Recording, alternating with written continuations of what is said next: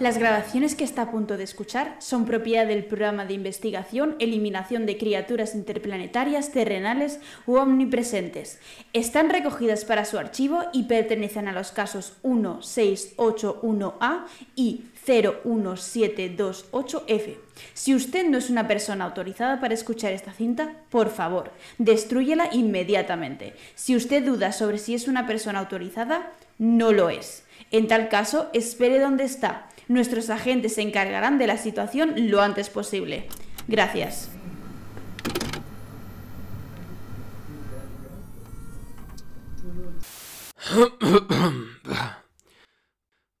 Trabajo de segurata en Disneyland, el lugar más feliz del mundo. En otras circunstancias no lo diría, ya que evidentemente nos acogemos a unos contratos de confidencialidad muy estrictos, pero no creo que pueda contar lo que ha pasado sin el contexto necesario. Y la verdad, creo que hasta aquí he llegado. No me veo trabajando aquí después de esto. He estado 23 años en la empresa. Los primeros 20 curraba en el parque. Ya sabéis, cazando a chavales que robaban en las tiendas y enfilando a turistas que bebían más de la cuenta. En alguna ocasión había algún altercado físico, pero la gente no solía pasarse de lista. Los últimos años me estaba empezando a hartar el calor, ir andando de un lado a otro, y le pedí a la empresa que me mandara algún sitio con aire acondicionado, así que ahora trabajo en uno de los hoteles. Las condiciones laborales mejoraron sustancialmente, al menos a lo que comodidad se refiere, pero los conflictos con los clientes empeoraron. Supongo que el estrés de organizar unas vacaciones altera a la gente más susceptible. Solía recibir muchos avisos de los huéspedes por discusiones familiares en habitaciones contiguas, y ahí iba yo a calmar las aguas, ahí iba yo. Pero no estoy aquí para narrar batallitas. Tengo que contar lo que pasó antes de que sea demasiado tarde. Joder. Fue hace tres días. Recibí una llamada de los jefes. Al parecer, el servicio de limpieza entró hace unos días en una habitación que tenía que haber sido desalojada hacía horas, y se encontraron con todas las pertenencias de los huéspedes todavía ahí.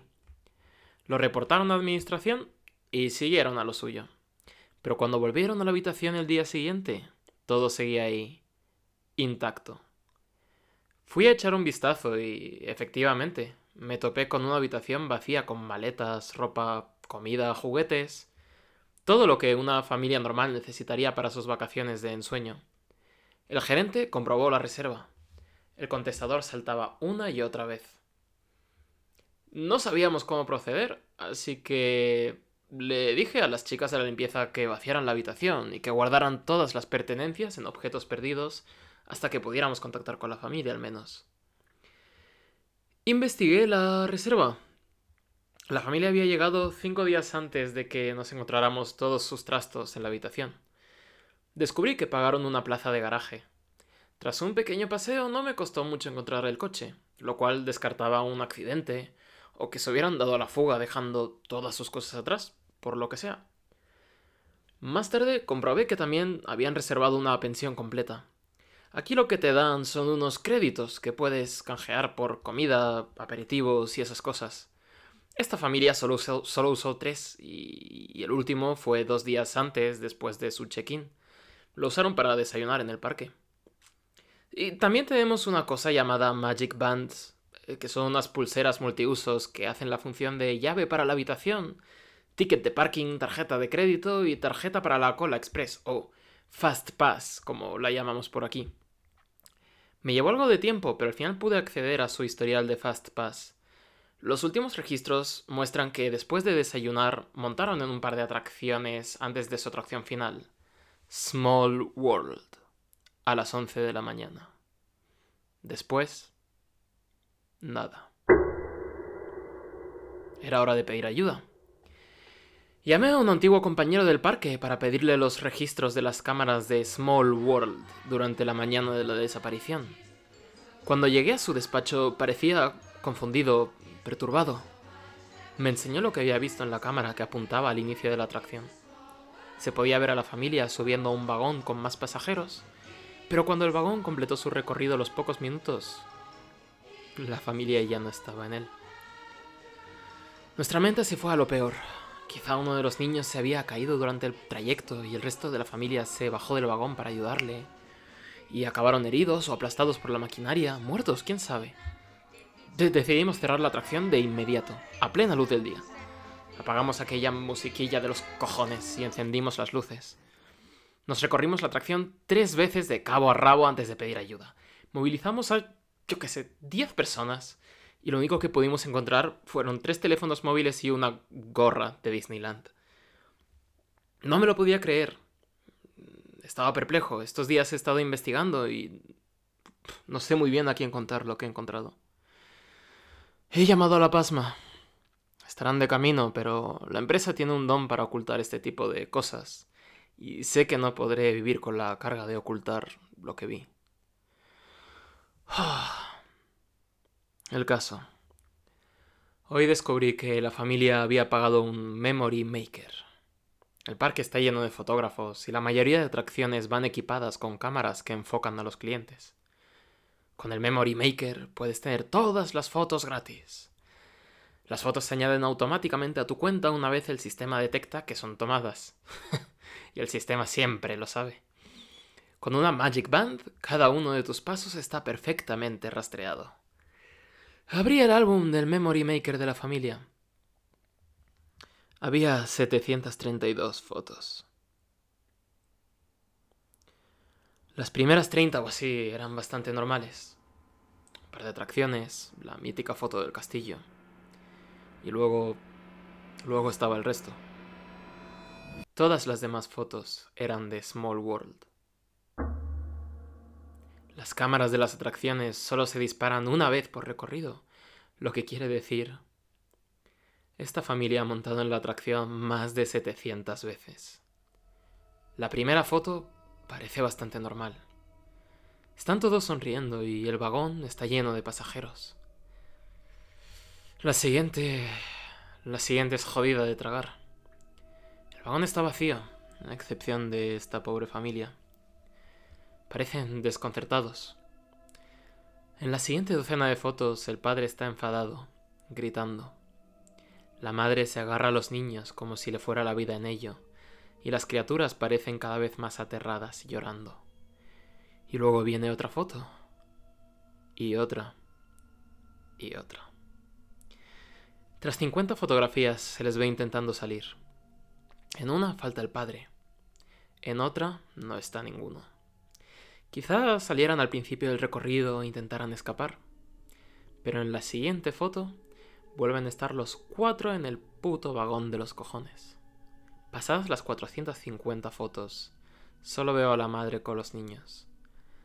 Solo si me fijo puedo ver al padre o lo que queda de él, hundido entre los asientos.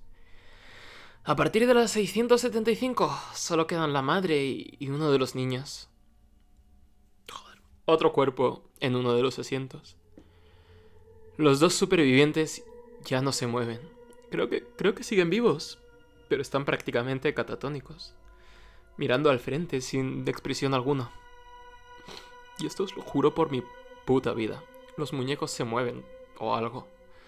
Sé que en algunas fotos no están donde deberían. En una foto sale una muñeca en el vagón con la familia. No, no puedo seguir mirando, no quiero vomitar. He cerrado el álbum. El tamaño de la carpeta ha aumentado desde que la abrí. Veo por las cámaras de seguridad que la policía acaba de llegar. Ojalá saber qué coño está pasando, pero daría cualquier cosa por no haberme topado con esto, nunca. No creo que vuelva a actualizarlo. Después de hablar con la policía me iré de aquí para no volver. Solo quería dejar constancia antes de que Disney cuente alguna patraña sobre esta pobre familia y su desaparición. No, no. No han desaparecido. Y yo sé dónde están. Dime, ¿qué opinas sobre esas personas que hablan de más? O esas otras que creen tener una fantástica vista para cualquier asunto?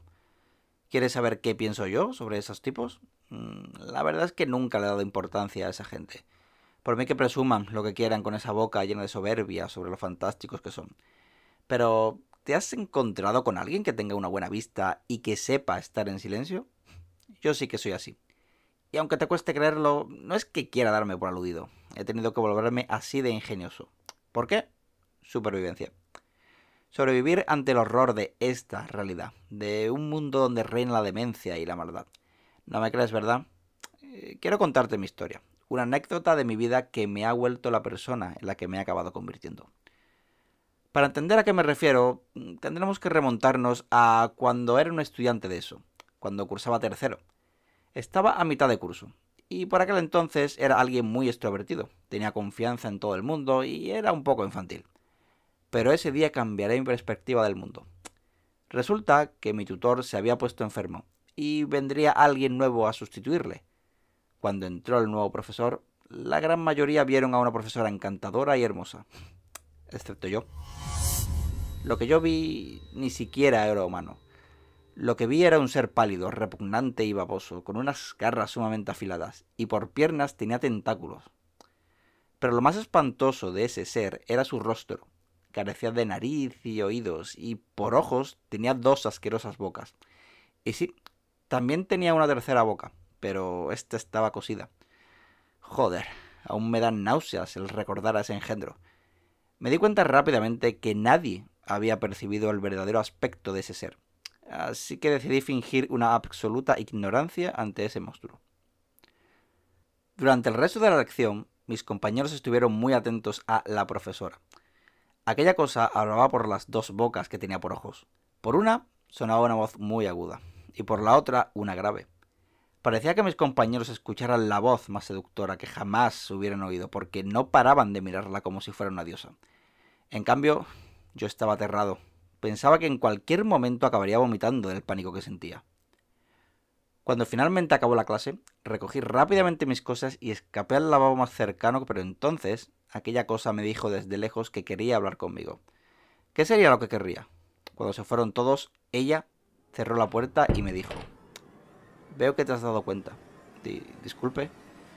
No te hagas al tonto. Sé en qué estás pensando, insecto humano. Tranquilo, sea rápido y te aseguro que no sentirás nada. Mientras decía esto, abrió sus garras e iba caminando despacio hacia mí. No sé qué habla, se lo juro. No pude acabar la frase. Porque en aquel instante abrió la tercera boca que tenía cosida y soltó un grito que no podría describir. Solo cómo se veían los hilos que cerraba su boca. Desgarrarse de sus labios ya es macabro de explicar. Al recordar aquel ruido que salió de aquel orificio con labios, me perturba la mente. Lo único que puedo asegurar es que no era un sonido de este mundo. Temblé y empezaron a llorarme los ojos. Estaba paralizado y los oídos me pitaban. Caí de rodillas y aunque tenía miedo, mi vista se posó ante aquel monstruo. No sé lo que dijo, pero pude ver que movía los labios de las tres bocas y levantando aquella garra con la intención de arrebatarme la vida. Y justo cuando sus garras iban a matarme, me aparté hacia un lado. Tal vez fuera el miedo o el instinto, pero algo en mí me impedía rendirme sin más ante una muerte segura. Esa cosa empezó a reír y no estoy seguro de lo que dijo, pero creo recordar algo así como una lástima. Ahora sufrirás lo que pocos han sentido. Intentaba lanzarme sobre la puerta, pero estaba cerrada con llave. Miré detrás y esa cosa me enseñó en uno de sus tentáculos las llaves de la puerta. Y con un movimiento rápido sentí una fuerza que me empujó contra la pizarra. Caí al suelo y varios trozos de pizarra cayeron sobre mí. Intenté agarrar uno, pero un tentáculo aplastó mi brazo e hizo un sonido de crujido. Sentí un horrible dolor e insulté a la madre de aquel ser. Si quieres insultar a alguien, hazlo ante tus ancestros por concederte una evolución prematura, me contestó. Me levantó en el aire por el brazo que tenía sujeto y justamente cuando alzó su garra para matarme, pude clavarle un bolígrafo que tenía en mi bolsillo en su cuello. Aquel engendro me soltó y empezó a cogerse del cuello mientras caía en el suelo desangrándose en un líquido negro y volviéndose en una especie de gas que desapareció en el suelo. Cuando llegaron los profesores no había rastro de aquel ser y me pidieron que diera alguna explicación sobre lo acontecido. No pude responder y supusieron que me habría peleado con algún grupo y que había encerrado en el aula. Me dijeron que me fuera a casa y que ya tendría una conversación con la directora. Mientras volvía a mi hogar, pude ver para mi horror muchos más de esos seres por la calle. En un grupo de pandilla, el panadero de mi barrio y el conductor del autobús al que subí. Intenté tranquilizarme, pero el verdadero horror no había hecho más que empezar. Durante el viaje vi a través de la ventana de mi asiento a una pareja enrollándose, a una chica y a uno de sus engendros. Y mientras estaban liando, el monstruo sacó por las bocas que tenía por ojos dos cucarachas que se metieron en los oídos de la chica. La chica empezó a tocarse la cabeza y vi cómo poco a poco se iba transformando en una de esas cosas. Me bajé en la siguiente parada y me encerré en mi cuarto deseando que fuera una horrible pesadilla. Hoy en día sigo viéndolos. Y, y, cada vez son más. No sé si son alienígenas, demonios o un virus mutante. Solo sé que tienen un objetivo y que yo puedo verlos. Es muy probable que desde hace tiempo hayan tomado el control del mundo. En la ciencia, la religión, la política. Últimamente he notado que me siguen, y es muy probable que esas cosas acaben atrapándome para volverme uno de ellos. Solo espero que este mensaje sirva.